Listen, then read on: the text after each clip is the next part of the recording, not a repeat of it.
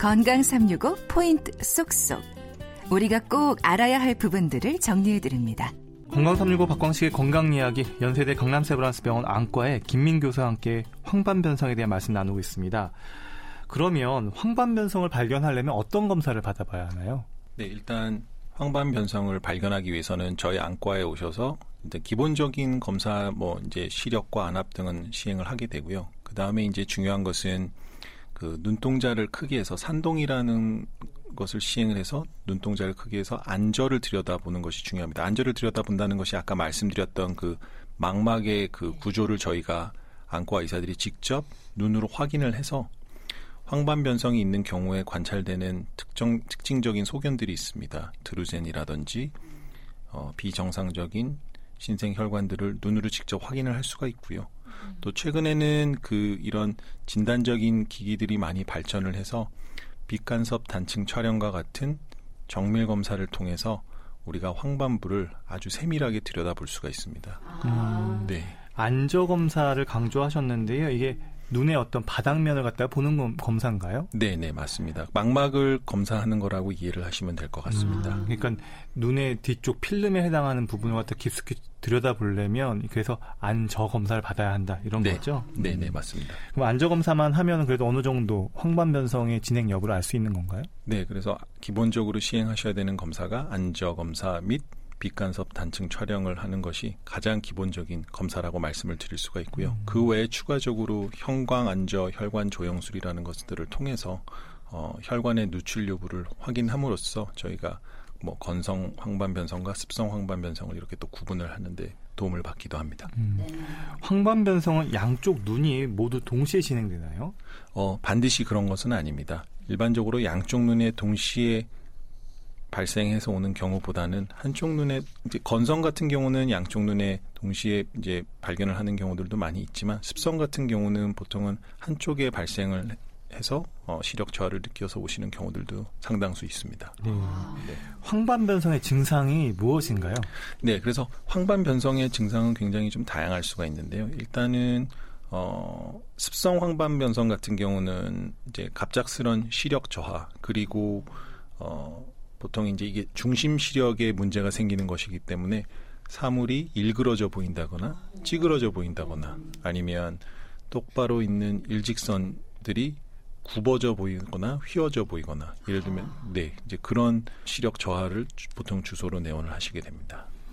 그러면 이 황반변성의 치료 목적은 어디에 두나요? 이게 치료가 가능합니까 일단?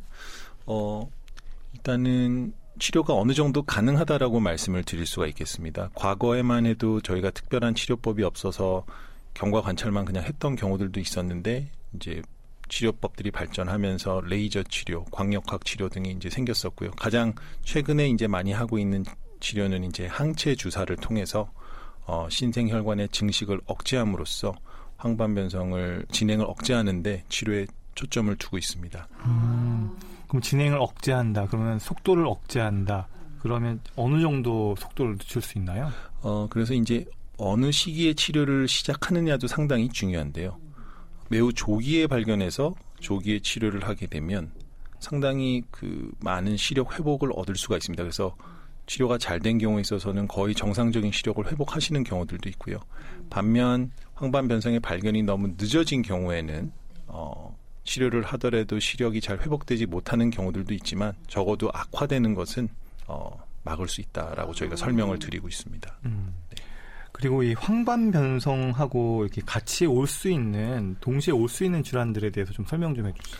네. 그래서 황반 변성과 반드시 동시에 온다라기보다는 그 황반 변성이 이제 생기는 가장 중요한 원인 중에 하나가 노화라고 말씀을 드렸었는데요. 저희가 이제 그 눈에서 노화가 발생을 하면은 보통 가장 흔히 떠올릴 수 있는 질환이 이제 백내장이 되겠습니다. 그래서 백내장 수술을 받지 않으신 분들 같은 경우는 눈을 검사를 해보면 이제 황반 변성이 있는 분들 중에서 백내장도 상당수 가지고 있는 경우들도 많이 있은 것을 저희가 알 수가 있습니다. 네. 그리고 이 황반 변성을 치료할 때 좀 환자분들의 어떤 생활 습관이나 어떤 관리도 중요할까요? 네. 어, 굉장히 중요한 부분 중에 하나가 되겠는데요. 그래서 그 일단은 흡연을 하고 계시는 분들은 흡연이 굉장히 중요한 위험 인자 중의 하나이기 때문에 금연하실 것을 반드시 이제 권장을 하고 있고요. 그 외에 일반적인 우리가 이제 생활 습관에서 이제 건강한 그 식생활 습관을 이제 권장을 드리고 적당한 운동 그리고 이제 장시간 야외 활동을 하시는 경우에 있어서는 어, 자외선을 차단할 수 있도록 선글라스 착용을 하시는 것을 권장드리고 있습니다. 네. 그리고 황반 변성 치료를 속도를 늦추는 그런 항체 치료나 이런 것들은 평생 받아야 되는지도 궁금합니다. 네. 그래서 이제 그 초기에 발견하고 치료를 시작한 경우에 있어서는 굉장히 반복적으로 어 아주 자주는 약 4주 한 달에 한 번씩 그리고 이제 한 달에서 두 달에 한 번씩 주사를 맞게 됩니다. 그래서 과거에는 계속 그렇게 한두 달 간격으로 지속적으로 주사를 시행을 했었는데요. 이제 최근에 치료하고 있는 추세는 초기에 어느 정도 그 황반 변성이 많이 안정화되면 어, 치료 간격을 이렇게 늘려가게 됩니다. 그래서 처음에 한두 달 간격으로 주사를 맞던 것들을 뭐 3개월, 길게는 3, 4개월 정도 이렇게 치료 간격을 늘려가다가 어, 어느 정도 많이 안정화됐다라고 판단이 된다면 음, 개개인의 눈 상태에 맞춰서 주사 치료를 잠시 중단하고 조심스럽게 지켜보는 경우도 가능하겠습니다. 네, 이 황반 변성 아무래도 조기 발견만 하면 좀 어느 정도 치료 효과가 어, 있는 만큼 관심을 가지고 좀 안저 검사나 이런 것들을 좀 조기에 받는 게 중요하겠습니다. 네.